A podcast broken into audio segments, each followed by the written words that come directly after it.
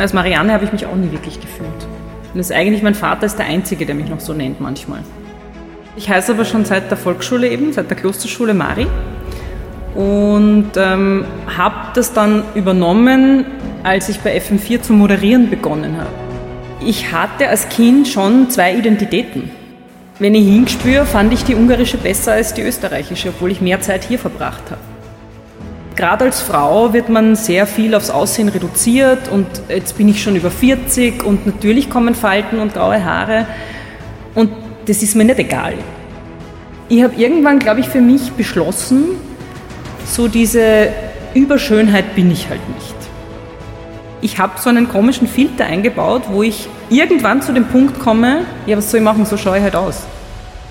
Ich habe immer bewiesen, dass ich schwimmen kann und gleichzeitig habe ich immer das Gefühl gehabt, ich würde aber so gern einmal äh, zuerst einen Freischwimmer machen und dann erst anfangen zu schwimmen und es allen zeigen.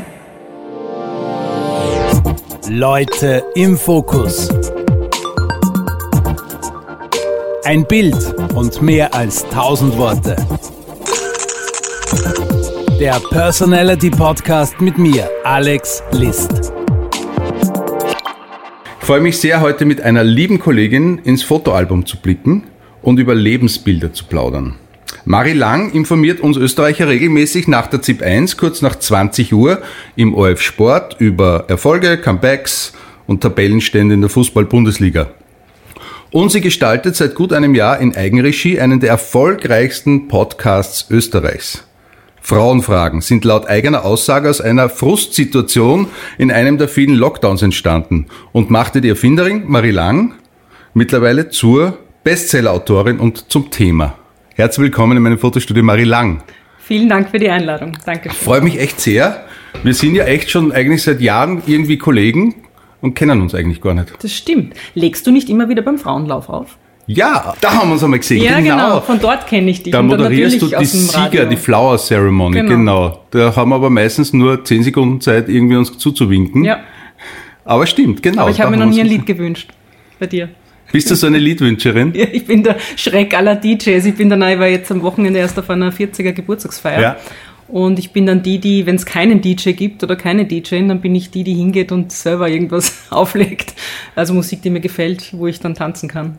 Was ist denn so ein Lieblingslied von dir zurzeit? Boah, schwierige Frage. Ich bin überhaupt sehr schwer. Also wenn du viele Fragen vorbereitet hast, die so in Richtung gehen, welches Buch liest du am liebsten, was ist dein Lieblingsfilm und so, das, da tue ich mir total schwer, weil ich kann mich so schwer festlegen auf was. Wir haben ja irgendwas gemeinsam, bin ich draufgekommen, wir haben uns beide mal bei M T V beworben.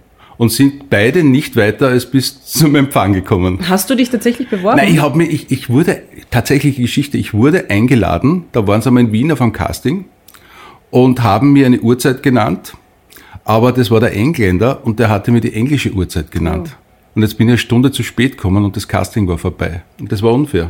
Ja, oder ein bisschen blöd von dir. Hätte man natürlich informieren müssen. Aber du warst tatsächlich in London und hast ich dich vorgestellt.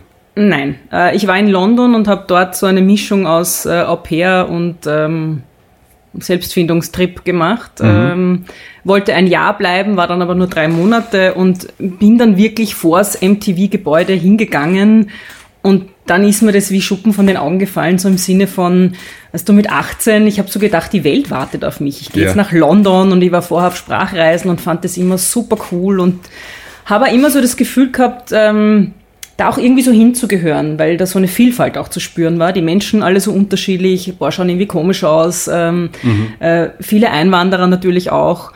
Und ähm, bin dann eben dort vor diesem Gebäude gestanden und habe mir gedacht, okay, es wartet da irgendwie niemand auf mich und was soll ich da jetzt bitte sagen? Hallo, ich komme aus Österreich, I'm from Austria, you're waiting for me, weißt du? Und, äh, ja, wahrscheinlich schon. Hätte ich machen sollen, ja. Dann hätte ich wenigstens gewusst, ob was geworden wäre draus. So bin ich an meiner eigenen Feigheit dann doch gescheitert. Aber ich finde es trotzdem, wenn du gesagt hast, äh, du hast gedacht, die Welt wartet auf dich, also so feig war es dann doch nicht. Also mit achtzehn war ich, glaube ich, nicht so weit, dass ich sage, ich nehme jetzt ein Jahr Auszeit und gehe nach England. Hm. Ja. Es ist immer so, es liegt immer im Auge des Betrachters, was man wie findet. Ich fand mich nicht sehr mutig. Es war für mich irgendwie so ein... Äh, kennst du das nicht, dass es manche Momente im Leben gibt, wo man so das Gefühl hat, ich muss das jetzt machen? Hm. Und das war damals mit achtzehn, also für mich war Englisch und England, das war für mich irgendwie so, das hat so resoniert mit mir. Mhm. Also das war wie so eine zweite Muttersprache fast, mhm. obwohl ich ja eigentlich eine zweite Muttersprache habe, weil meine Mutter ja Ungarin, äh, gebürtige Ungarin ist und ich fast zweisprachig aufgewachsen mhm. bin. Aber das Englisch war trotzdem für mich dann noch einmal so ein, ähm, das habe ich gespürt. Und äh, darum war es mir einfach so wichtig, da hinzufahren, weil ich das Gefühl gehabt habe, vielleicht bin ich dort zu Hause. Das hatte auch was so mit Heimatsuchen ein bisschen zu tun. Ich denke jetzt parallel immer drüber nach, so quasi, hast du nicht irgendwelche Dinge, die du machen musst oder musstest? Ja, natürlich, weil sonst wäre ich nicht Fotograf, mhm. sonst wäre ich wahrscheinlich nie zum Radio gekommen, hätte ich da nicht irgendwie die, die Anstrengungen gemacht oder als D J irgendwie realisiert. Aber Österreich verlassen, hätte ich mich nie traut. Wirklich? Nein. Ich bin ein Heimkommer, ich bin kein Wegfahrer. Spannend. Ich bin die volle Wegfahrerin. Ja? Mhm. Und das ist mir auch jetzt sehr abgegangen in dieser Corona-Zeit, äh, dieses Nicht-Reisen können.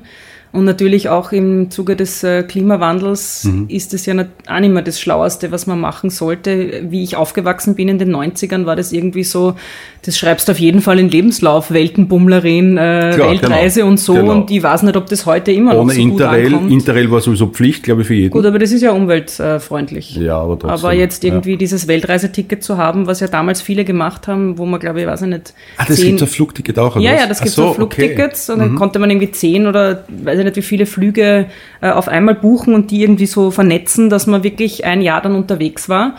Und ähm, das ist was, ich, man wird ja immer wieder gefragt, gibt es irgendwas, was du bereust im Leben? Mhm. Und lustigerweise sind das, hat das immer was mit Reisen zu tun oder immer was mit eben so Scheiß drauf, mache ich einfach. Mhm. Und das war zum einen äh, im Studium, dass ich nie Erasmus gemacht habe. Also ich habe nie ein mhm. Auslandssemester gemacht, obwohl ich eigentlich total der Typ dafür wäre.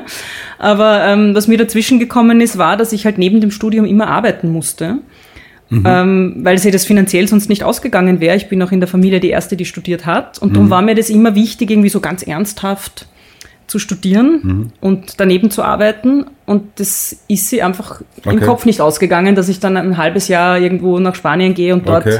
weil man ja dann auch gehört hat, dass diese Erasmus-Semester ja meistens für Party genutzt worden sind und eben nicht, um sich weiterzubilden, und darum habe ich das nicht gemacht. Das würde ich, obwohl ich das immer blöd finde, wenn man sagt, ich bereue irgendwas, mhm. weil in dem Moment konnte ich nicht anders, also habe ich es nicht gemacht, wozu bereuen.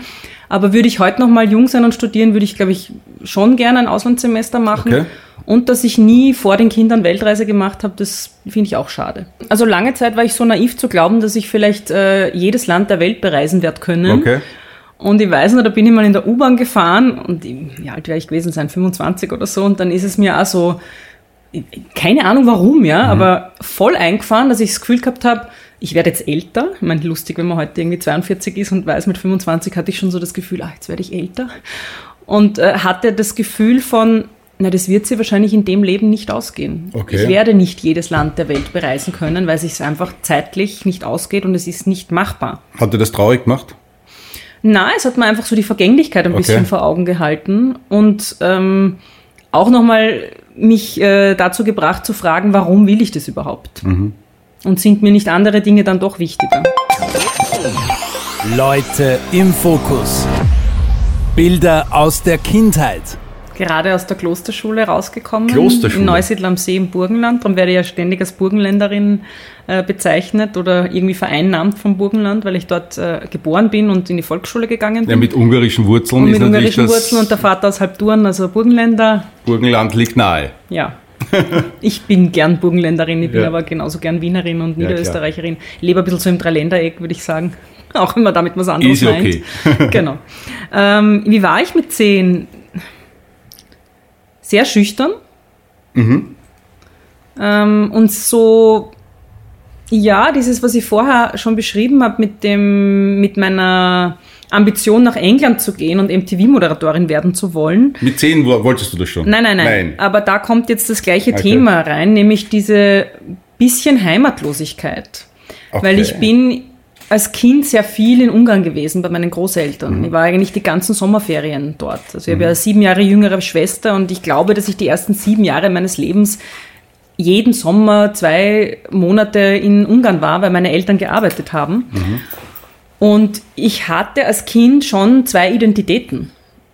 Und wenn ich hingespüre, fand ich die ungarische besser als die österreichische, obwohl ich mehr Zeit hier verbracht habe. Weil ich mich hier weniger zu Hause gefühlt habe. Wirklich? Ja. Okay. Deswegen kann ich so Patriotismus auch ganz schwer nachvollziehen. Also nämlich auf kein Land bezogen. Ich bin, bin jetzt auch nicht patriotisch Ungarn gegenüber. Okay. Na, wenn man das sich heißt, die aktuelle die Frage Politik nach dem Fußballspielen, wenn Österreich gegen Ungarn spielt, irgendwann war immer der Doppeladler drüber, oder? Österreich-Ungarn. Ja, der nein, Kaiser. Das hab, ich habe das gar ja, nicht. Also okay. Darum äh, möge man mir verzeihen, weil ich ja auch Sportmoderatorin bin, ja. aber dieses Nationendenken im Sport, das liegt mir auch nicht nah. Das kann ich überhaupt nicht nachvollziehen. Also okay. Ich verstehe schon diese Euphorie in einer Gruppe und dieses Gemeinsame, aber eben nicht auf eine Nation bezogen und dann unsere Leute oder ja. unsere Burm, das, ja, das Hymne spielen bei der Siegerehrung. Macht nichts mit mir, das ist so, ja, eh, okay.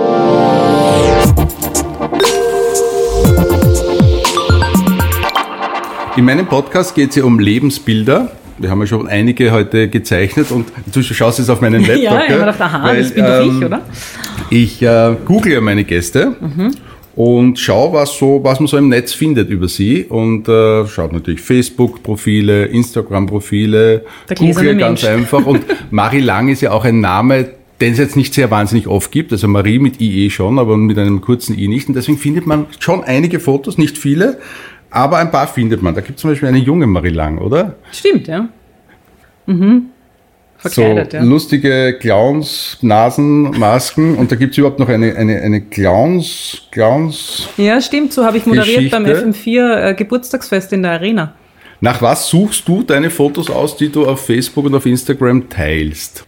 Mm, mir ist es wichtig, auch als Person des öffentlichen Lebens trotzdem nahbar zu sein. Und, okay. Ähm, zu zeigen, dass, dass das immer auch eine Rolle ist, in die man schlüpft und teilweise vielleicht auch eine Fassade ist und dass es darunter aber noch einen anderen Menschen gibt und dessen zusammen, also das zu verknüpfen, das ist mir wichtig, weil ich merke und vielleicht ist das auch das, was ich immer gedacht habe von Menschen, die in der Öffentlichkeit stehen, wow, die sind so perfekt und die haben ja so ein tolles Leben, denen geht's immer gut, die schauen immer gut aus.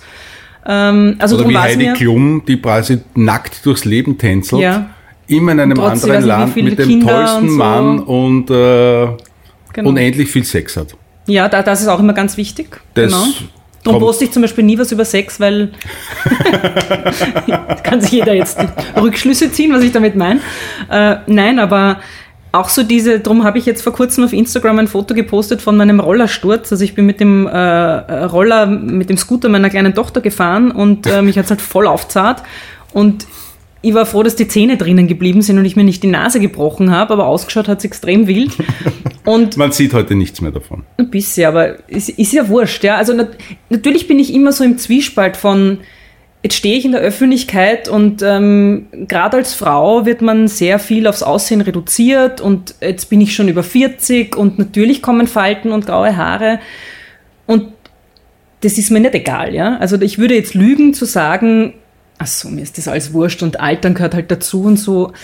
Ja, ich spüre den Druck, den spüre ich tatsächlich, dass man den auch hat. Und auf der anderen Seite ist es mir aber auch so wichtig, da eine Art Role Model ist vielleicht zu groß, weil wer will schon selber ein Role Model sein, aber ich erlebe es von vielen, die mir dann schreiben, dass ich das dann offenbar schon bin, wenn ich äh, versuche, möglichst echt rüberzukommen. Mhm. Weil es halt eben wirklich, also Das, mein, das meine ich wirklich aufrichtig. Ich glaube, dass unsere Gesellschaft ein Problem mit dem Altern hat.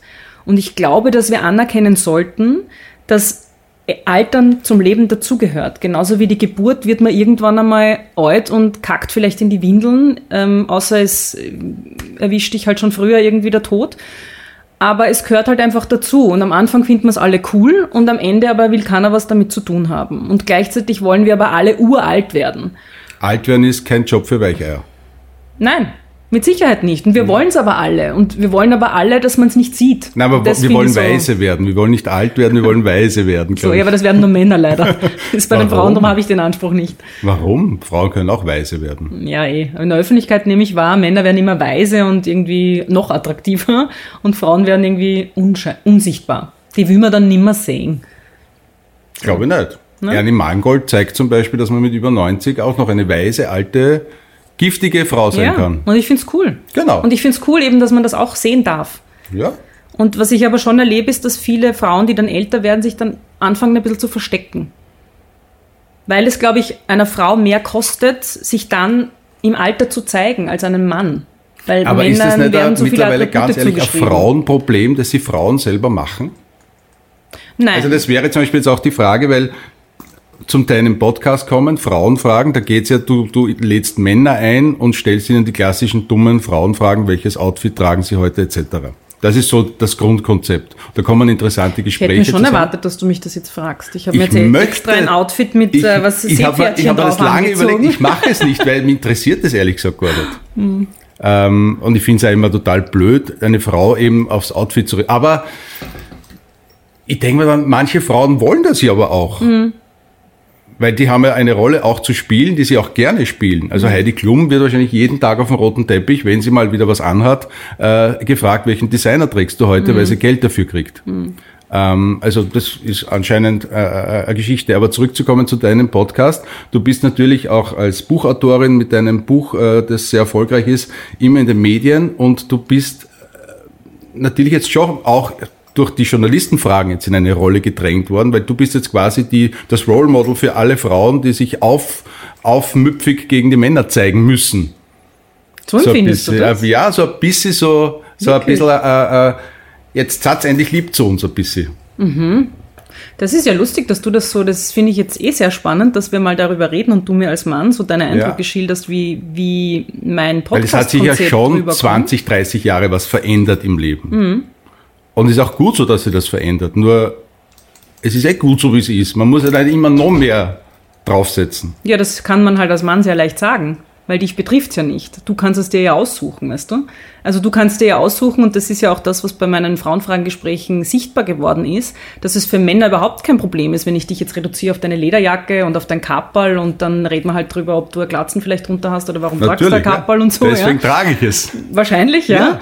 Aber du wirst wahrscheinlich nicht so oft darauf angesprochen, beziehungsweise es hat eine andere Dimension, weil Männer zuerst einmal wahrgenommen werden für das, was sie tun und in ihrer Profession. Und dann, dann reden wir halt irgendwann in einem Nebensatz noch über deine Glatze, falls jemals schon irgendwer... Moment, äh, Glatzenansatz. Okay, macht das einen Unterschied. Ich kenne mich da nicht so aus. Da habe ich noch nicht so viel recherchiert. Aber ja, das ist zum Beispiel auch rausgekommen. Männer haben ein großes Thema, was die Haare betrifft. Ja. Im Fokus. Mari Lang, dieser Name, das verbindet uns ja auch die acht Buchstaben.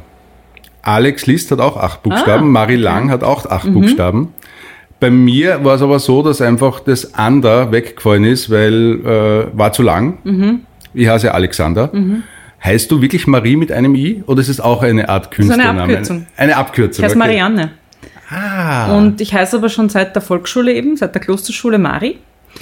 Und ähm, habe das dann übernommen, als ich bei F M vier zu moderieren begonnen habe. Also als ich bei F M vier mit äh, Anfang zwanzig begonnen habe, war ich ja am Anfang Redakteurin, also eher im Hintergrund, und da war ich auch noch die Marianne Lang. Und als ich dann zum ersten Mal moderiert habe, und dann ist es ja irgendwie oft so, dass man selber sagt, äh, das ist F M vier Connected mit, und Marianne Lang ist irgendwie, da stolpert man drüber. Mhm. Und mit Mari Lang ist irgendwie, das geht sie gut aus. Mhm. Und das ist, wird bei dir wahrscheinlich auch so sein. Also ich mit Alexander Liszt, das ist so... Ich heiße eigentlich Klaus Alexander Liszt. Ah, okay. Also wenn ich zum Beispiel jetzt auf ein Amt gehe oder, oder beim Arzt bin, Klaus Liszt, ich höre das nicht einmal. Mhm. Also ich muss da immer aufpassen, dass man nach mir ruft, mhm. weil äh, oder beim Flugzeug, da steht ja natürlich ja, Klaus ja, Alexander drauf. Das ist ja der erste Name, Klaus. Und das mhm. ist ganz komisch und äh, äh, fühle mich gar nicht als ich. Mhm. Als Marianne habe ich mich auch nie wirklich gefühlt. Und das ist eigentlich, mein Vater ist der Einzige, der mich noch so nennt manchmal. Aber sonst... Das passt da nicht zu mir, finde ich. Ähm, wie kam es zu dir eigentlich dann äh, die Rolle zum Fernsehen? War, war da der Zug auch zum Fernsehen immer schon da? Immer schon, ja. Also klar, eben auch mit M T V. Das Fernsehen war für mich also immer... Also Radio ist eigentlich dazwischen gekommen, oder? Bei mir war eigentlich das Schreiben als erstes da. Ich wollte eigentlich immer eben Journalistin werden, aber Printjournalistin. Und dieses, ich möchte Autorin sein, war auch immer im Hinterkopf. Und ich habe ja dann angefangen, nach der Matura Publizistik zu studieren, also nach diesem Kurzaufenthalt in England noch diese drei Monate, und äh, Habe aber eigentlich, weil ich eben nicht aus so einer Familie komme, wo man am äh, Mittagstisch über Politik und Wissenschaft geplaudert hat, mhm. ähm, sondern eben über andere Dinge, überhaupt nicht gewusst, wie ist das überhaupt im Journalismus? Was macht man da genau? Mhm. Ähm, kann ich das überhaupt? Taugt mir das überhaupt? Und habe dann nach dem ersten Semester oder nach dem ersten Jahr in den Sommerferien, habe mich vorher überall, also wirklich gefühlt überall beworben. Also ich hatte dann auch ein Vorstellungsgespräch beim Profil, beim Nachrichtenmagazin und beim Wirtschaftsblatt und bei Ö drei mhm. und äh, also wirklich gefühlt überall und, und unter anderem bei F M vier. Und dann habe ich bei F M vier begonnen und ähm, war dort wirklich sehr glücklich. Und dann ähm, hatte ich immer im Hinterkopf so, naja, ich eben noch aus meinen äh, Jugendtagen, als ich mit dem Bleistift vorm Spiegel gestanden bin und M T V-Moderatorin nachgespielt habe. Mit Bleistift? Ja, oder nicht mit, der, mit dem Haarföhn oder mit der Nein, Bürste? Nein, mit Bleistift. Na, Bürste war es nicht. Na. Also Bleistift. Immer so das kleine Mikrofon, nicht das große. Das kleine, genau. Richtig. Ja, das, damals war ich noch ein bisschen äh, tiefstapeln und nicht, mir nicht so viel zutrauen, aber es ist ja eh ein bisschen besser geworden. Und dann habe ich erfahren, dass es irgendwie ein Casting gibt und äh, bin dann reingestolpert. Und es, war, und es war aber nie meine, auch das war nie so eine Ambition im Sinne von, boah, ich will das unbedingt, sondern mhm. ich wollte einfach mal wissen, wie ist das im Fernsehen? Und dann war ich bei diesem Casting und stand in diesem Studio und es ging um diese Diskussionssendung Contra, Contra der Talk, wo es vier äh, Studiogäste gab und Leute aus dem Chat, aus dem Internet, die hab zugeschaltet ich ein Foto, waren. Einen Screenshot so habe ich ausgeschaut, ja genau, mhm. damals. Und es ist sehr lustig, weil da hatte ich ja noch die Haare so ganz kurz und... Ähm, Jetzt sprichst du schon wieder über Aussehen. Ja, aber ich, das führt ja wohin, weil damals wurde ich auf das reduziert. Das war total lustig, weil die größte Angst, die ich gehabt habe, war natürlich, und man muss ja da, dazu sagen, ich bin ja von einem Tag auf den anderen Fernsehmoderatorin geworden, mhm. ohne Vorbereitung. Ich hatte keine Kurse, ich habe das ja immer alles mir anders vorgestellt. Ich habe mir gedacht, okay, wenn du da jetzt beim Fernsehen anfängst, dann kriegst du mal eine Schulung und dann kriegst du mal einen Coach und dann wird dir das halt Nein, beigebracht. Wenn du gut bist, brauchst du es ja nicht. Und ich hatte dann zwei Stunden mit einem Coach, der gemeint hat, ja, ich weiß auch nicht, hast du Schauspiel gemacht in der Schule oder, oder du kannst das einfach, du, ich weiß mhm. gar nicht, du kannst das. Und für mich war das aber total schrecklich, weil ich das Gefühl Wirklich? Hab, natürlich, weil... Man kann mich nicht einfach vor die Kamera stellen. Das war so, das muss ich doch lernen. Also ich habe immer so diesen Anspruch, das muss man alles lernen. Darum war Mutterwerden für mich auch so schrecklich, weil das okay. ist genau das Gleiche. Da wirst du auch irgendwie, neun Monate ist das Kind im Bauch, auf einmal ist draußen, was soll ich da jetzt damit machen? Habe ich auch nicht gelernt. So. Also du bist schon eine Lernerin. Also ja, du, du möchtest quasi, du bist schon eine, eine verkopfte Frau auch ein bisschen. Ja, lebenslanges Lernen. Also nicht so Learning by Doing, wurscht. Oh ja, weil... Hoppla, das, es passiert einfach. Schauen wir mal, dann sehen wir schon, das österreichische Ding hast du nicht so in dir drinnen, oder? Doch, weil ich habe das Gefühl, wenn man sich ja. so meinen Lebenslauf anschaut, ist es genau immer so passiert. Mhm, ja. Also ich bin so reingestolpert. Ja. Und man hat immer, ich weiß noch, bei F M vier damals bin ich ja auch von einem Tag auf den anderen durfte ich plötzlich am Nachmittag moderieren, ja. weil, muss man nicht ins Detail gehen, und da weiß ich aber noch, dass... Äh, irgendjemand damals dann zu mir gesagt hat, man kann mir quasi zuhören, wie ich mich entwickle auf Sendung. Und das ist, einerseits kann man sagen, ja, ist eh bei den meisten so. Ich fand das furchtbar. Mhm. Also das ist ja ein bisschen so, okay. als würde je, jemand ständig darauf warten, die, die beim Scheitern, wann scheitert es endlich? Weil sie kann es ja gar nicht so. Und das sitzt so ein bisschen in meinem Hinterkopf und gleichzeitig bin ich aber immer ins kalte Wasser gestoßen worden und habe das auch immer angenommen, weil ich hätte immer sagen können, na, das kann ich jetzt doch noch nicht so gut, ich brauche noch Wirklich? Ein paar Monate. Also ich, ich habe immer bewiesen, dass ich schwimmen kann und gleichzeitig habe ich immer das Gefühl gehabt, ich würde aber so gern einmal äh, zuerst einen Freischwimmer machen und dann erst Wirklich? Anfangen zu schwimmen Aha. und es allen zeigen. Im Fokus. Reden wir über Fotografie. Mhm. Leute im Fokus. Ich darf dich jetzt fokussieren. Ich darf dich fotografieren. Okay. Du hast dich, jetzt muss ich diese Frage schauen, schick gemacht. Ja, ich habe mir gedacht, ich wenn muss ich schon, diese Frage stellen, natürlich. Oder? Natürlich. Schau, also was ich bitte auch äh, nicht Frage so den ich die Eindruck Männer ja auch. Du erwecken hast dich, möchte, ist, genau. dass man nicht mehr über Äußerlichkeiten reden darf. Um ja. das geht's mir überhaupt nicht, weil das haben wir ja vorher auch nicht zu Ende geführt mit dem Frauenfragen-Podcast und mit meinem Ansatz. No. Also A, geht's mir überhaupt nicht darum, irgendwie zu sagen, was man nicht mehr darf und was man schon darf, weil wer bin denn bitte ich, um überhaupt sowas ja. zu sagen? Okay. Jeder soll dürfen, was er möchte, ja. Ich wollte einfach nur oder möchte einfach nur aufzeigen, dass es in unserer Gesellschaft nach wie vor immer noch so ist, dass es ganz starre Stereotype gibt für Männer und Frauen. Und dass das aber vor allem im Business-Kontext und im öffentlichen Kontext dann einen Unterschied macht. und dass das teilweise unfair ist. Weil wie komme ich als Frau dazu, die sich vielleicht für eine Schauspielrolle mindestens genauso gut wie der männliche äh, Kollege vorbereitet hat, dann plötzlich bei Interviews, bei öffentlichen, nur über mein Aussehen reden darf. Und der männliche Kollege darf aber drüber reden, über alles, was man halt ähm, mit der Rolle äh, in Verbindung bringt. Mhm. Also das wollte ich aufzeigen, dass es da noch... Und dann natürlich... Alles, was äh, zum Thema Gleichberechtigung auch noch dazugehört, das geht ja viel tiefer. Also das, das mit den Oberflächlichkeiten war ja im Grunde nur ein bisschen ein, ein Ansatz, um die Leute reinzuziehen, vor allem die Leute, die beim Thema Gleichberechtigung Gänsehaut kriegen und schreiend davonlaufen. Aber man kann diesen Ansatz Frauenfragen ja zweifach sehen. Das eine ist schon ein bisschen so dieses Hallo, so macht bitte nicht mit mir weiter. Alex Liszt hat jetzt den Finger in den die Höhe Zeigefinger gehoben, so quasi ein bisschen den erhobenen Zeigefinger. Das, also so kann man so sehen. So hast du es empfunden, echt? Ein bisschen, ich habe mir am Anfang gedacht, man könnte es natürlich auch auf diese kabarettistische, auf diese, auf diese, da ist eine Wunde und da drückt man ein bisschen rein und lächeln aber drüber, so quasi du, du, du, passt eh. Mhm. Und, und das äh, war... Mh, habe ich mir gedacht, das ist ein cooler Ansatz, so quasi die Männer ein bisschen aufs Glatteis führen. Aber du, du setzt ja dann trotzdem schon ein bisschen den Zeigefinger auch drauf. Habe ja, ich das Gefühl. Du? Ja, ein bisschen schon. Okay. Na, so empfinde ist ich aber aus deiner, aus deiner Sicht total richtig. Na, es ist wurscht jetzt, was richtig oder falsch ist, aber ähm, ja, also mir ist es schon wichtig, in die Wunde reinzudrücken, um einfach mal zu zeigen, schau mal, das kann auch wehtun, das ist echt nicht cool. Ja.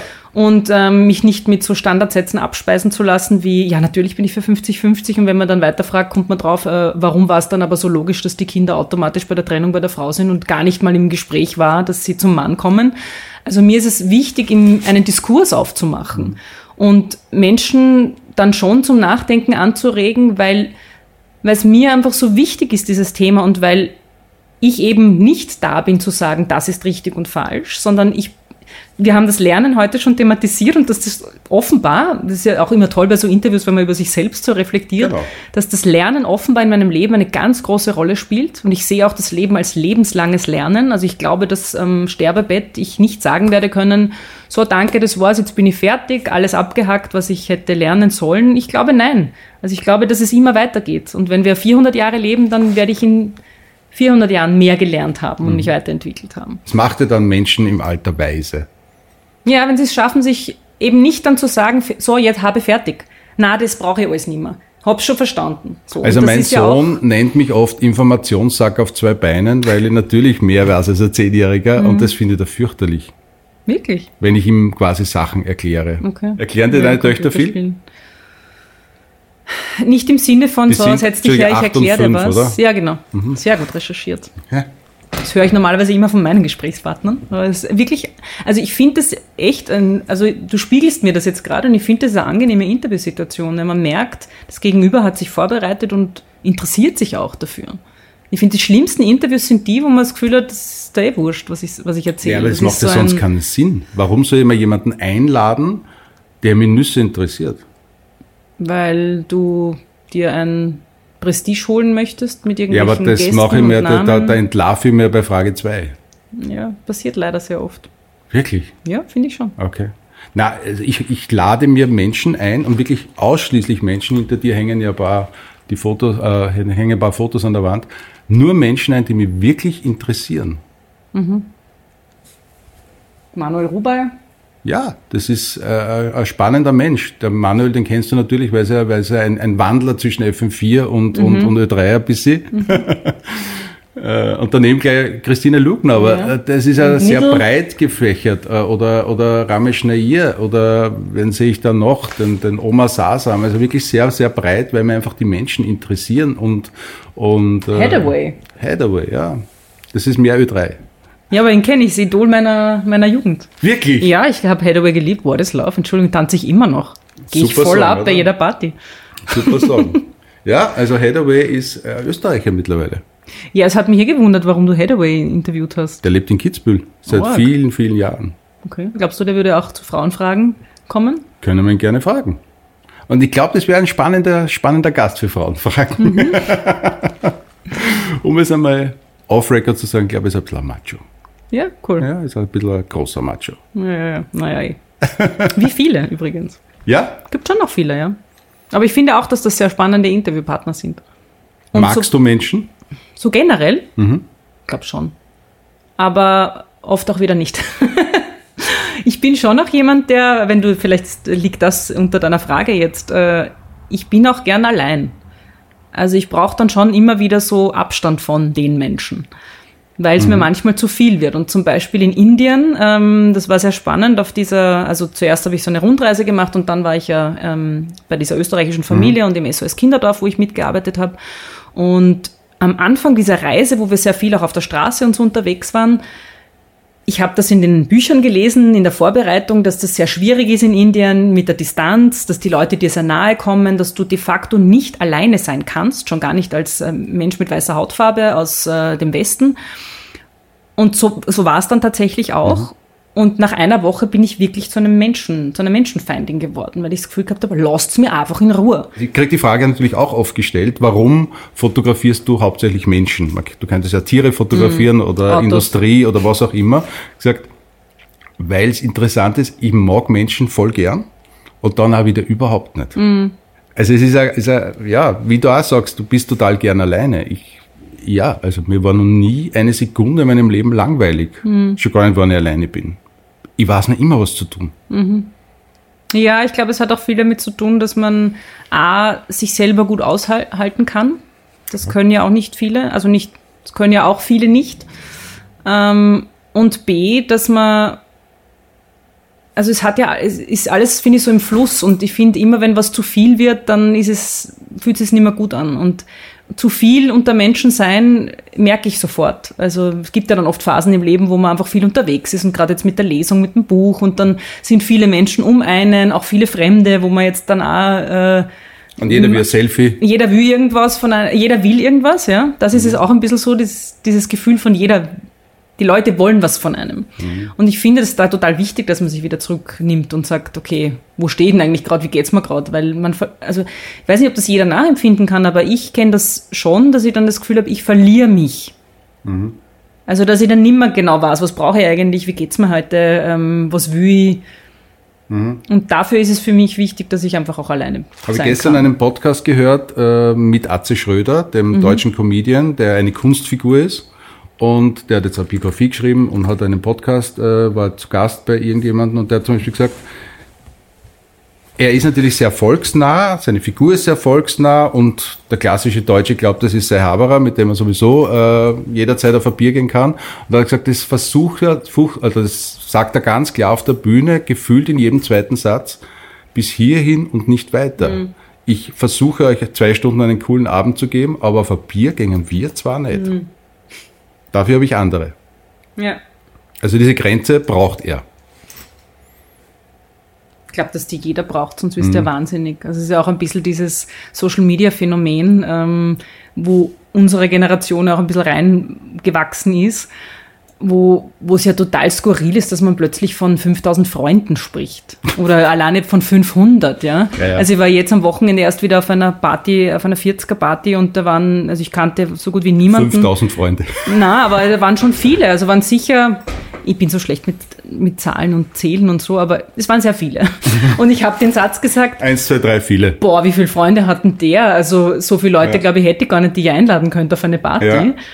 Und das eben, und das, das macht doch was mit uns. Auch so dieses, auf Social Media habe ich fünfhundert Freunde. Und im Grunde hat ja fast jede und jeder, da muss man nicht mal eine Person in der Öffentlichkeit sein, schnell fünfhundert Freunde auf Social Media. Ja, klar. Das, das ist ein Geschäftsmodell nicht. Für viele. Ja, eh. Und das geht sich aber nicht aus. Also ich glaube, es geht sich für uns als Menschen nicht aus. Und nicht umsonst gab es ja früher eben die Sippe und das war ja auch begrenzt auf eine gewisse Anzahl an Personen, weil alles, was drüber hinausgeht, und ich weiß jetzt die Zahlen nicht mehr, das, du, du kann, das geht sich nicht aus. Mhm. Also auch, ich weiß nicht, wie es dir geht, aber wenn man Menschen in einen Kontext trifft und dann trifft man sie woanders, ich kann viele dann nicht, okay, die kennen mich natürlich, weil man mein Gesicht aus dem Fernsehen und so kennt, aber ich weiß dann, okay, wir haben uns schon mal wo gesehen, aber pff, kenne ich. Wer bist du jetzt also nochmal genau? Und dann komme ich drauf, es ist die Verkäuferin aus dem Supermarkt, wo ich immer hingehe. Das Wort Freund finde ich gerade in Bezug auf Facebook auch immer ein bisschen komisch, aber das ist wahrscheinlich das amerikanisch eingedeutschte Österreichisch. Ähm, meine Freunde habe ich seit der Schulzeit, hm. seit der Kindheit, seit der Sandkiste. Und das ist es. Also ich bin jetzt zweiundfünfzig, ich wüsste jetzt nicht, was passiert, dass ich jetzt morgen jemanden kennenlerne und in zehn Jahren sage, das ist mein bester Freund. Wirklich? Ich glaube, ja, das, das habe ich schon. Ich habe also sehr, sehr wandelnde Freunde. Ja, ja, aber der Freund, der beste Freund, den habe ich, seitdem ich sechs bin oder fünf bin. Wirklich? Ja. Wow. Habe ich nicht. Nicht? Nein. Nein. Ich überlege gerade, ob ich noch mit jemandem befreundet bin, den ich schon so lange kenne. Weil das ist vollkommen egal, ob du im Fernsehen bist, ob ja, du im ja. Radio bist, ob du äh, am Podcast mit Mari Lang oder wem auch immer. Das ja, ist ja. denen vollkommen wurscht. Genauso wie es mir vollkommen egal ist, ob der jetzt, weiß nicht, wieder sieben Firmen gerettet hat oder der Pferde gestützt hat oder der dritte äh, Tankwart ist. Weißt? Mhm. Es ist vollkommen egal. Da geht es um ganz andere Geschichten, um ganz mhm. andere Wertigkeiten. Und das finde ich das Wertvolle dabei. Weil das siehst du vielleicht teilweise fünf Jahre nicht, drei ja, Jahre ja. oder ein Jahr nicht und du bist genau dort, wo du aufgehört hast. Ja, das, das stimmt, aber kennst du das nicht auch, dass man manchmal einfach so Lebensabschnittsfreunde hat? Klar. Weil es dann einfach nicht mehr ausgeht, weil man sich entwickelt hat und die andere Person ist aber vielleicht immer noch dort, wo sie vor zehn Jahren war und entwickelt sich einfach nicht weiter. Und ja, deswegen da glaube ich schon dass erlebt, dass es bei manchen mehr dann einfach als drei bis fünf Freunde kann ja, also geht. richtige, echte Freunde, glaube ich, geht es ja nicht aus. aus. Ja. Da gibt es B-Freunde, C-Freunde, D-Freunde. Genau. Keine Frage. Also doch wieder Social Media. Sollte man auf Facebook nehmen, einen Zuckerberg sagen, bitte mach so nicht Friends und B-Friends. Stimmt, man kann es kategorisieren. Mit Farben vielleicht. Genau, so wie C-Brome gibt es einen B-Freund. Eben, gibt es ja. ja. Leute im Fokus. Ein Bild und mehr als tausend Worte. Das Shooting. Ich probiere es jetzt nochmal. Ich fotografiere dich heute, liebe Mari. Okay. Wie geht's dir, wenn du fotografiert wirst? Frage eins. Wirst du gerne fotografiert? Ja. Echt? Das, das überrascht mich jetzt. Warum? Nach allem, was ich jetzt erzählt habe? Nein, überhaupt nicht. Aber das ist, weil du erzählt hast, dass du als Kind schüchtern warst, dass du ähm, Vorbereitung brauchst et cetera. Mhm. Und als Fotograf oder als fotografierter Mensch mhm. gibt es ja wenig Vorbereitung. Weil das sagt der Fotograf, stell dich links, stell dich rechts et cetera. Und äh, du musst dich ja hingeben dem Ganzen. Mhm. Kannst du dich hingeben? Ich glaube schon. Das ist ja auch immer subjektiv. Das musst du als Fotograf beurteilen, ob, ob ich das kann. Ja, ich, hab, ich mag das auch. Also, ich Siehst habe, du dich gerne auf Fotos? Ja. Das, ich weiß, das ist ungewöhnlich, weil das Absolut. eher die Mehrheit ist eher so, na, ich mag überhaupt nicht und Ding und so. Ich habe da so einen eigenartigen Filter eingebaut in mir, wo ich Hoffentlich am Ende... ein Instagram-Filter. Oh ja, ja super. vielleicht, ja, vielleicht ist es eh das. Ich sehe mich einfach immer besser, als ich wirklich ausschaue und denke mir, na ja, passt, super Foto. Und eigentlich schaue ich voll scheiße aus, aber egal. Das ist aber sehr praktisch, kann ich, kann ich jedem nur empfehlen. Nein, ähm... Scherz beiseite, ich habe so einen komischen Filter eingebaut, wo ich irgendwann zu dem Punkt komme, ja, was soll ich machen, so schaue ich halt aus. Mhm. Also ich geniere mich nicht für das, was ich ausschaue. Und ich finde dann auch immer so meine beste Seite und nur von da und Ding. Und denke ich mir, ja, natürlich sind Fotos immer Momentaufnahmen und es gibt einfach blöde Perspektiven und dann schaut man halt, also so wie auf Social Media siehst du ja dann auch oft dann den Trend, wo die Leute dann meinen, sie sind jetzt lustig und zeigen ihr echtes Doppelkinn und fotografieren sich dann von unten, weil so schaue ich auch aus. Stimmt, so schaue ich auch aus. Ähm, und so schauen wir alle aus. Und ich halte halt nicht so viel von diesen überperfekten Fotos. Also ich weiß nicht, du hast ja vorher meine Bilder, die du gefunden hast, äh, im Internet versucht zu analysieren. Ja, auch ein lustiges Das ist sehr Foto, lange her. Wahnsinn, mhm. da war ich, da habe ich noch studiert. Mhm. Ich mag, ich mag meine Mimik. Das ist es, glaube ich. Also, und eben, ich finde es, also es gibt diese überstilisierten Bilder, diese überperfekten Fotos, die, wo man drei Stunden von einer Visagistin hergerichtet worden ist, damit man nicht mehr so ausschaut, wie man eigentlich ausschaut. Warum auch immer. Ich finde das ja komisch, dass man nicht so ausschauen will, wie man ausschaut, weil so schaut man halt aus. Und ich finde auch die Vorstellung, wenn du in der Früh, wie muss das sein, wenn ich drei Stunden brauche, um rausgehen zu können und zu sagen, das bin ich, wenn du in der Früh aufstehst und dich in den Spiegel schaust. Das, dieses Gefühl stelle ich mir ganz schrecklich mhm. vor. Weil dann, das hat doch auch ein bisschen was mit, Selbsthass ist jetzt vielleicht zu viel, aber Dann, dann liebe ich mich doch nicht, wie ich bin. Wenn ich in der Früh aufstehe, ich schaue mir in den Spiegel, ja, ich habe verquollene Augen, ich schaue aus wie, ich sage jetzt nichts dazu, aber wie man halt ausschaut, wenn man vielleicht wenig geschlafen hat, wenn man halt in der Früh, habe ich da so in der Mitte so einen ri- richtigen Strich gehabt, also wie so, ein, wie so eine Schramme, weil ich irgendwie blöd wahrscheinlich mit dem Polster gelegen bin. Ja, so schauen also wir doch ich, alle aus, weißt du? Und darum habe ich damals bei meiner Reportage Mein Leben, habe ich ja einmal übernachtet in einer Hundehütte, also nämlich wirklich. Und ich weiß, dass das auch das Kamerateam, glaube ich, ganz komisch fand. Ich, ich hatte dann auch keine Visagistin und so. Ich habe mich halt filmen lassen, wie man halt ausschaut, wenn man fünf Stunden in einer Hunde, Hundehütte schlaft. Aber was will ich denn darstellen? Mhm. Ich möchte zeigen, wie das ist, fünf Stunden in einer Hundehütte zu liegen und nachher zum äh, Fleischhof zu fahren mit irgendeinem, wie, wie nennt man diese komischen Netze, die man dann auf die Haare ja, tut und ja, so. Das, das schaut doch scheiße aus. Ja, aber so schaut's halt aus. Und ich also ich kann dir jetzt sagen, ähm, du siehst toll aus. Ich hoffe, das darf ich sagen. So, das habe ich jetzt alles deshalb gesagt. Hat funktioniert. Vielen Dank. Du hattest ja heute schon erwähnt und du hast diese Angst, dass man diese, diese leichte Verletzung auf der Oberlippe sieht. Sieht man nicht. Alles ist wunderbar. Ich werde mein Bestes geben und wir werden unser Bestes bring geben. Groß raus, Alex, ich bringe dich jetzt, jetzt groß raus. Yeah. Jetzt gehen wir fotografieren. Was muss ich tun? Sind jetzt raw mal? Mhm. Dass du es siehst, siehst auf dem Foto. Nein, nein, nein, das stört mich alles nicht. Das schon. Dieses Loch in der Stimmfarbe zu stellen. Das würde niemand sehen sonst. Nein! Das stört mich aber. Wirklich? Ja.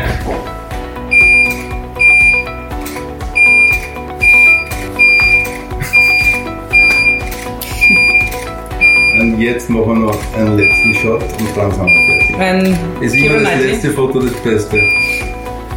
Oh, das schaut, oh, das schaust du ein bisschen angepisst aus. Nein, das Problem ist, mein Mann und ich haben das öfter geübt. Was ist angepisst denn? Keira Knightley-Blick. Keira Knightley schaut auf jedem Foto so. Und wenn ich so schaue, schaue ich einfach angepisst aus. Das ist wirklich so. Leute im Fokus. Ein Bild und mehr als tausend Worte. Bei mir im Studio Mari Lang, O R F Gesicht, O R F Stimme, Podcasterin, Erfolgsautorin. Wir haben jetzt gerade Fotos gemacht. Jetzt geht es darum, die besten Fotos auszusuchen und Thema Retusche. Mhm. Du hast vorher schon erwähnt, na, so wie ich ausschaue, so schaue ich aus. Wenn ich jetzt sage, darf ich die Fotos aussuchen, ist es okay für dich oder willst du es selber aussuchen? Nein, ich möchte sie schon selber aussuchen. Wirklich? Mhm. Kontrolletti? Nein, ähm, weil man... Also anders, ich würde keinen Aufstand machen, wenn du jetzt sagst, du suchst sie aus und dann ist das irgendwo zu finden und in zehn Jahren spricht mich jemand drauf an, ja mei, bleibe okay. Ich auf demselben Punkt, so schaue ich halt auch Deal, aus. Deal, wir suchen es gemeinsam. So schaue ich aus. Halt auch aus. Ja genau, das wäre mir am allerliebsten, dass du machst eine Vorauswahl und dann sage ich, ja, ja, die passen alle für mich so. Aber es natürlich gibt, passen sie alle. Weil du bist ein super Fotograf und die schauen einfach super aus. Es ist halt so. Was soll man machen? Wenn wir jetzt zum Beispiel ein einziges Foto auswählen würden, ja. Für angenommen ein Buchcover, natürlich ist mir das wichtig, dass ich mich auf diesem Foto wiedererkenne und dass ich auf diesem einen Foto so drauf bin, wie ich sage, in zehn Jahren sage ich immer noch, das mag ich. Also aus diesem, aus diesem Podcast gibt es ja äh, jeweils ein super Foto, das dann überbleibt. Und das in einer Ausstellung ist mittlerweile, gibt es eine Ausstellung, die in Niederösterreich in Dreiskirchen ah, hängt. Ja. Äh, und das ist interessant, weil manche deiner äh, Vorgängerinnen, Vorgänger, die hier auf dieser Couch schon gesessen sind, gesagt haben, aha, interessant, das Foto hast du ausgesucht. Mhm. Ich hätte ein ganz anderes ausgesucht. Mhm. Ich finde, es kommt bei Fotos immer total auf den Kontext auch an. Wofür mhm. ist es? Wenn du jetzt sagst, das ist, ähm, weiß ich nicht, eben Leute im Fokus und dann hast du ja Vorstellung von, was das für dich bedeutet, auch dieser Titel und diese Ausstellung dann vielleicht, dann finde ich das schon ja, okay, mag, wenn du das auswählst, weil da geht es ja dann nicht um mich als... Ich mag das Leben sehen in dem Foto. Ja. Es macht überhaupt für mich keinen Sinn, diese klassischen Hollywood-Instagram-Filter mhm. drüber zu legen, weil das ist ja unspannend. Ja, und das ist auch ein bisschen mein Zugang, dass ich finde das auch langweilig. Und ja. Vielleicht habe ich für mich auch irgendwann erkannt, über das habe ich nämlich nachgedacht, dass ich hergefahren bin, weil natürlich habe ich drüber nachgedacht, aha, dann werde ich jetzt fotografiert und beim Reden und so und wie wird das und man hat ja immer Innen- und Außenwahrnehmung. Und ich habe irgendwann, glaube ich, für mich beschlossen, so diese Überschönheit bin ich halt nicht. Ja, wo man halt so sagt, äh, boah, die schaut super aus und ähm, ich möchte jetzt keine Namen nennen, aber es gibt einfach auch so Frauen, wo man einfach sagt, die so, sind so Überfrauen optisch. Immer perfekt und mhm. immer toll und so. Aber ist ja auch nicht lustig, oder? So zu sein. Das will ich nicht beurteilen. Und für mich habe ich aber irgendwann beschlossen, so wäre ich eh nie ausschauen. Also auch wenn ich mich ganz arg bemühe und drei Stunden geschminkt werde, so schaue ich wahrscheinlich nicht aus. Und abgesehen davon, es wäre mir auch zu anstrengend. Also was man in drei Stunden alles machen kann. Ja? Als Macho könnt ihr jetzt sagen, was willst du? Du hast einen Mann, du hast zwei Kinder, du hast einen super Job. Ja, aber kannst gerade als, Sätze sprechen, alles erledigt, Hackerl drunter. Nicht nur als Macho, du hast ja ein bisschen recht, wobei da schwingt ja ein bisschen mit, als Frau ist das einzige Ziel, dass man einen Mann findet, der die ja, heiratet. Ich will dir ein bisschen jetzt aufs Glatteis bringen. Nein, aber du, du hast ja recht, weil also diese Aussage, äh, ich ignoriere jetzt das, was mitschwingt äh, und gehe jetzt nur auf das ein, was du ja. sagst, diese Aussage stimmt ja total, weil worum geht's denn im Leben?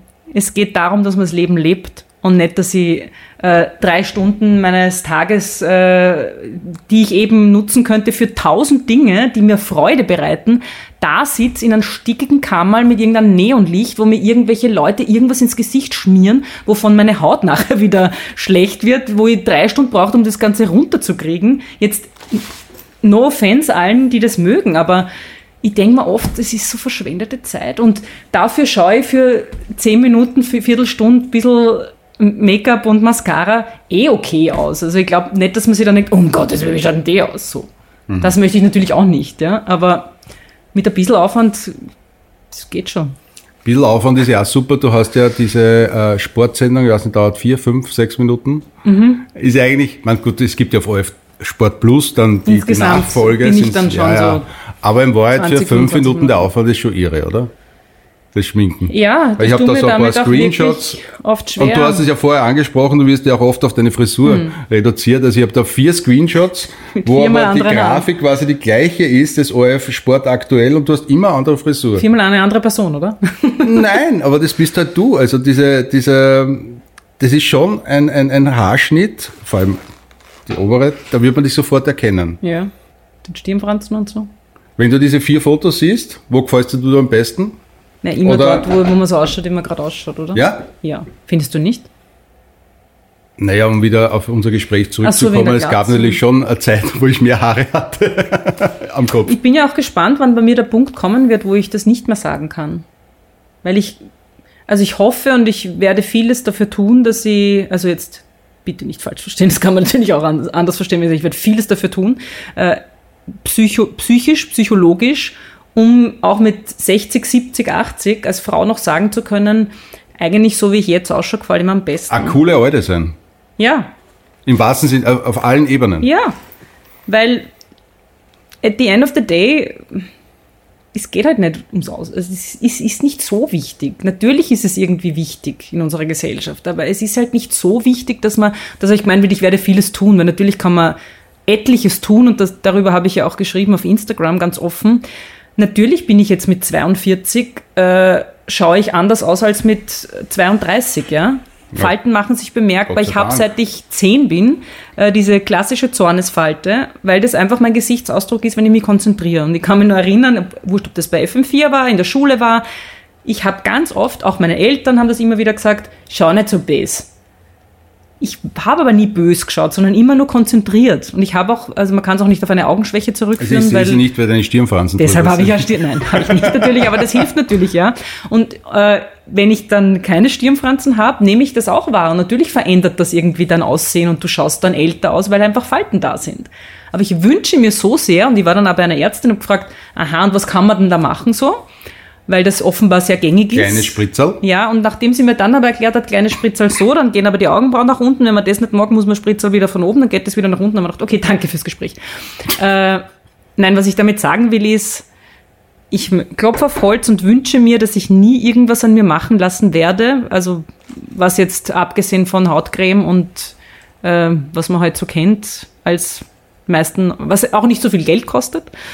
Ähm, Weil ich glaube, dass das einfach dann nie aufhören, nie, nie mehr aufhören wird. Natürlich nicht. Weil das Altern kannst du nicht aufhalten. Aber es gibt natürlich auch Frauen, die sagen, wieso, ich gehe zum Friseur. Ja, das stimmt.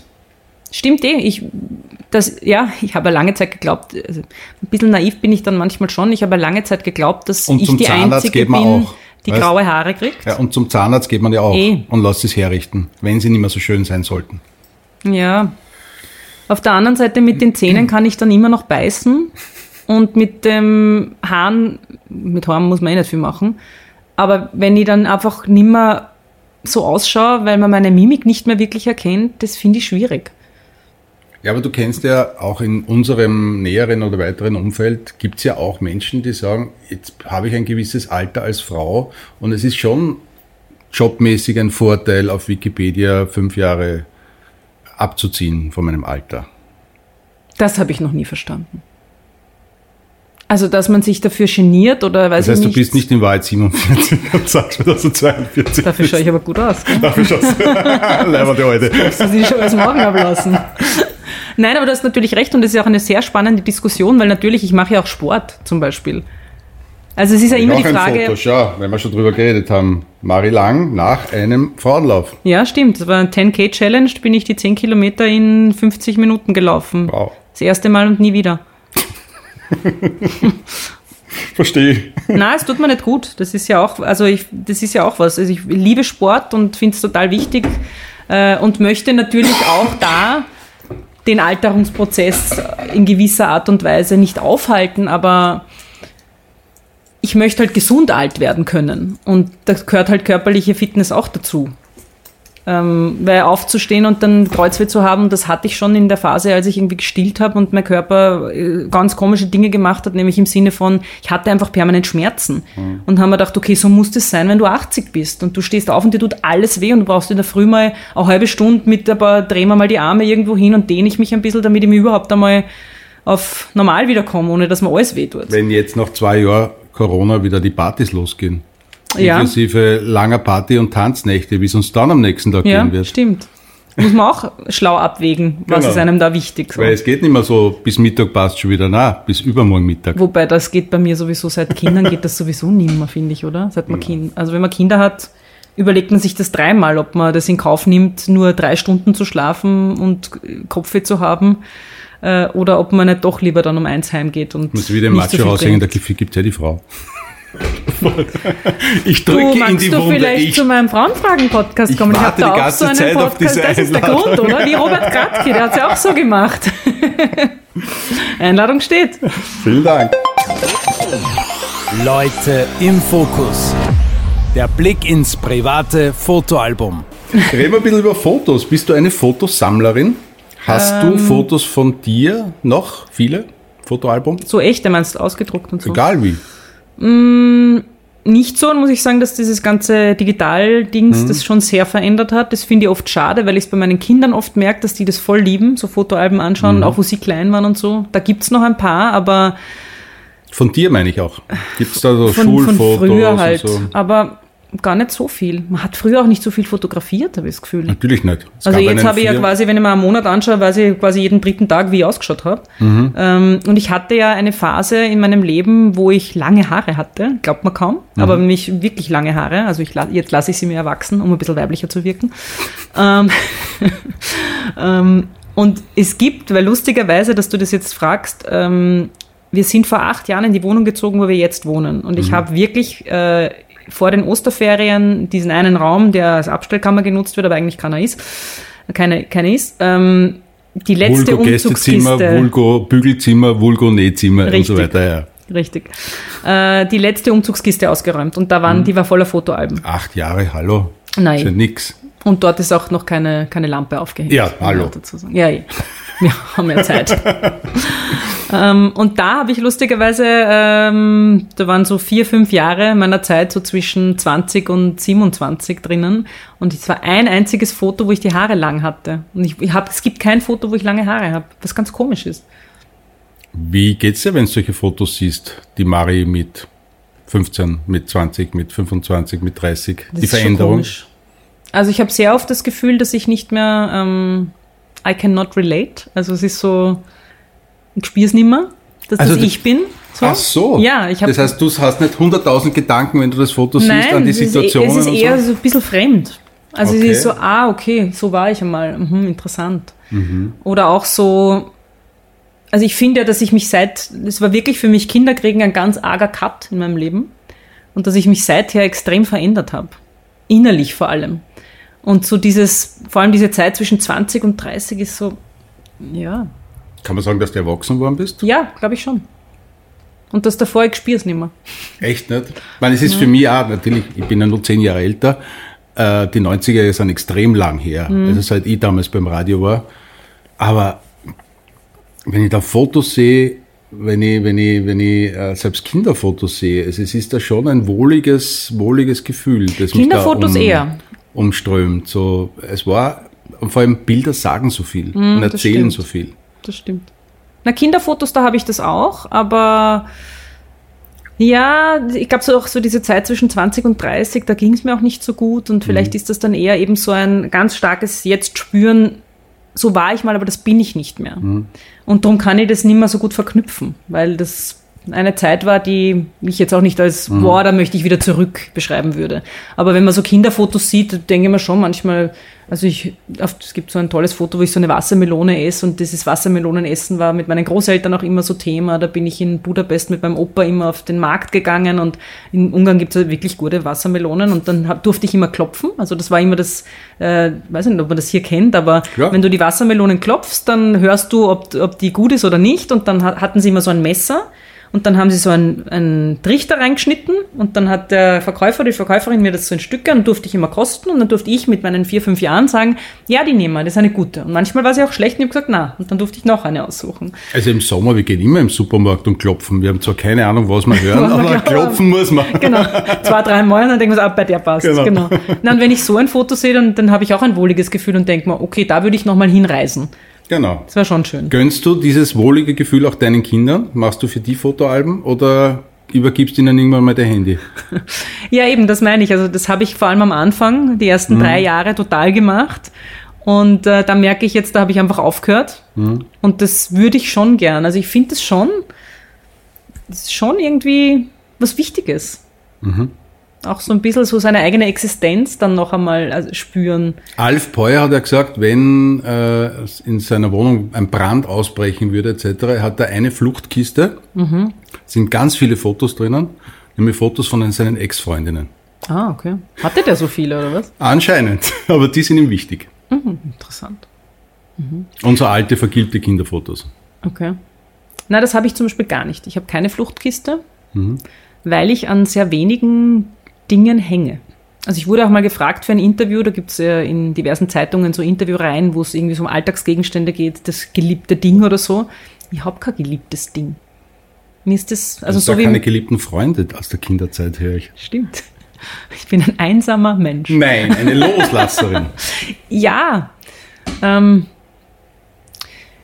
ja, aus irgendeinem Grund... Ich, vielleicht wirklich eine Reisende. Ja, ich glaube, ich bin wirklich eher so eine Nomadin. Mhm.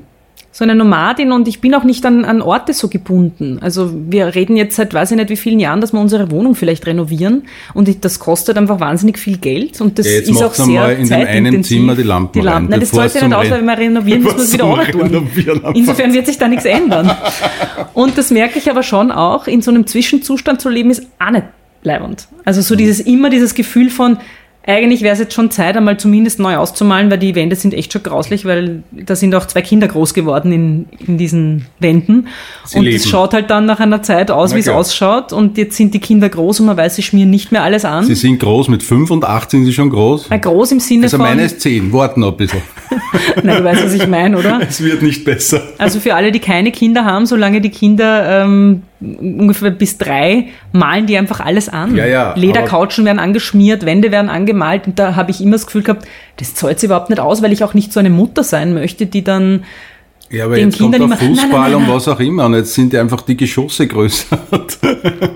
Jetzt kann ich, so wie sagt man das, wenn ich einen Macho raushängen lasse, könnte ich einfach auf deiner Schiene jetzt sagen, ich habe zwei Mädels, die spielen mit Puppen. Was willst du? Die rastlose und reisende und immer Nomadin seiende Mari Lang bei mir im Studio. Leute im Fokus. Ein Bild und mehr als tausend Worte. Blitzlichtgewitter. Wie in jedem guten Podcast gibt es so also einen Word-Rap. Lieb ich über alles. Bei mir heißt er Blitzlichtfragen. Sieht man jetzt in meinem Gesicht, wenn ich sage, lieb ich über alles? Farbe oder Schwarz-Weiß-Fotos? Farbe. Hochformat oder Querformat? Ich bin schon, nicht ganz, aber schon noch ein bisschen Generation Instagram, also Hochformat. Da habe ich mich zum letzten Mal gegoogelt. Diesen Gesichtsausdruck, ein sehr verwunderter, den ja. sehe ich sehr oft. Es gibt, glaube ich, niemand zu, dass er sich doch hin und wieder googelt. Nein, oh ja, doch, aber du hast mich ja gefragt, wann ich mich also, zuletzt gegoogelt okay. habe. Ich, natürlich google ich mich auch, natürlich. Ja. Ähm... Ich weiß gar nicht, wüsste ich jetzt nicht. Okay. Ich weiß auch den Zusammenhang nicht. Ich habe dich gestern gegoogelt. Okay. Damit habe ich mein erstes Geld verdient. Meinst du jetzt als Job oder nur so gilt auch, ich habe Seidentücher gemalt und mich dann bei uns in die Fußgängerzone gestellt und die beim Flohmarkt verkauft? Auch ein schönes Hobby. Dann war das wahrscheinlich das. Und? Erfolgreich? Ja, die gingen weg wie warme Semmeln, aber es hat mir dann irgendwann keinen Spaß mehr gemacht. Das bringt mich zum Lachen. Ich würde sagen, vieles. Das gilt, lässt du wahrscheinlich nicht gelten, gell? Würde ich auch nicht gelten lassen. Also wir haben beide sehr viel gelächelt und gelacht jetzt heute. Ja, stimmt.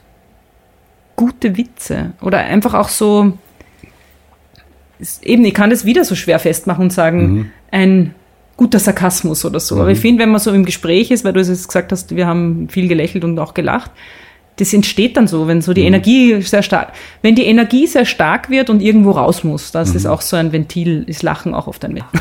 Welche Schlagzeile würdest du gerne irgendwann einmal über dich lesen? Und ich meine jetzt nicht den Nachruf, okay. sondern so richtige Schlagzeile. Du weißt, ich brauche einen Titel für die Folge. Ja, ja. Intensives Nachfragen führt zu Weltfrieden. Wow, ein Thema, über das ich jetzt länger nachdenken muss. Da fehlt dir bis heute der Durchblick.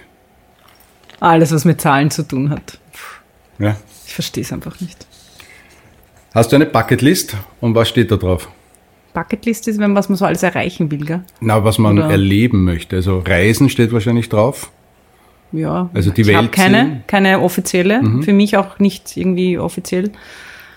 Ich weiß das und dass es gut wäre. Also ich merke so in der Persönlichkeitsentwicklung, wenn ich dann immer wieder so Hänger habe und man denkt, okay, jetzt lese ich wieder ein schlaues Buch, dann kommt das sehr oft, dass man sich auch so Listen machen soll, so Dinge, die man... Vorbereiten aufs Leben. Ja, wahrscheinlich. Nein, ich stolper ja immer nur so rein. Also ich glaube immer, ich muss vorbereitet sein, bin's aber dann nie. Und das mag ich aber eigentlich auch. Ich mag das, ich mag schon auch ins Wasser gestoßen werden. Also das ist schon, glaube ich, eine Eigenschaft von mir und darum funktioniert es ja auch so gut, weil äh, ich weiß nicht, ob jeder, der ins Wasser gestoßen wird, ich glaube, viele das saufen auch einfach. Mhm. Und das sehe ich auch als eine Qualität von mir, dieses, dass ich einfach über Wasser bleiben kann und dann gar nicht so schlecht. Also, dass ich dann plötzlich mit Schwimmstilen komme, die man vorher vielleicht noch nicht gesehen hat. Finde ich eine spannende und eine absolut wichtige, wichtige. Und ich glaube, das ist das, was wir unseren Kindern lernen sollten. Hm. Dieses, äh, es gibt immer eine Lösung, es gibt immer einen Weg, es gibt immer deinen besten Weg. Ja, und es gibt nicht das Sei Richtige mutig. Oder das Falsche. Sei mutig. Ja. Es wird schon klappen. Schauen ja. wir schon, dann sehen wir schon. Sei du selbst, weil mutig ist ja auch wieder so. Jetzt könnte man diskutieren, was heißt das überhaupt mutig sein? Für dich ist es was anderes. Natürlich, für jeden ist mutig was anderes. Ja, ja, genau. Sei so mutig, dass du dich selbst kennenlernen magst. Das ist es irgendwie. Ich finde, es gibt so viele Menschen, die wollen nicht hinschauen, wer sie sind. Hattest du in deinem Jugendmädchen-Kinderzimmer Poster an der Wand hängen? Sicher.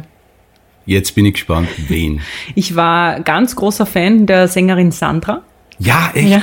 Maria Und da gibt es auch noch eine lustige Geschichte dazu. Die hatte ja so, also gibt es viele lustige Geschichten eigentlich dazu. Die hatte, die hatte so Dauerwellen. So viel Make-up jedes Mal drauf. Ja, sicher, wer nicht damals. Also die hatte in den achtziger Jahren schon so viel Make-up Wirklich? drauf. Und die hatte auch eine Dauerwelle. Ja. Und ich wollte unbedingt so ausschauen wie Sandra. Damals Ihr Mann ich noch, auch, glaube ich. Michael ja, das kann sein. Stimmt, der hatte auch so Musik, Enigma, gell? Ja. Das geheißen. Ähm, und ich wollte so ausschauen wie sie und dann das Friseurtrauma, das ich habe, kommt von der Zeit. Äh, mehr sage ich nicht dazu. Und ähm, als ich dann, meine ganz äh, treue Bravo-Leserin.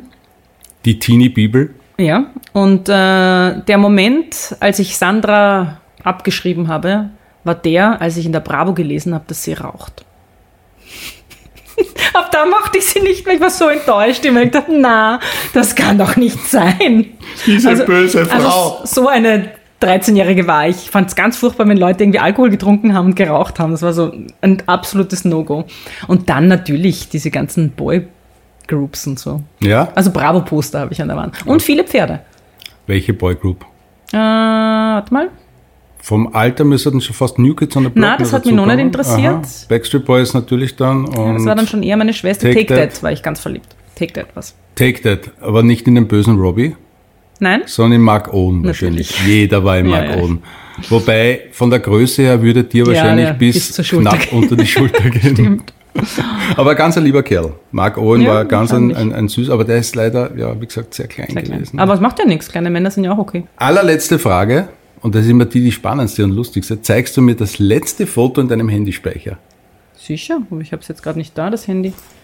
Was hast du? Ein Speiseplan von der Schule. Das allerletzte. Das ist ja total deppert, dass bei WhatsApp-Gruppen dann auch die Fotos, wenn man das nicht anders einstellt, in deinem Fotofeed landen.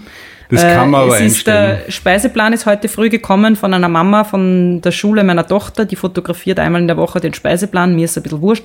Aber ja, ich sagte, was es heute zu essen gibt.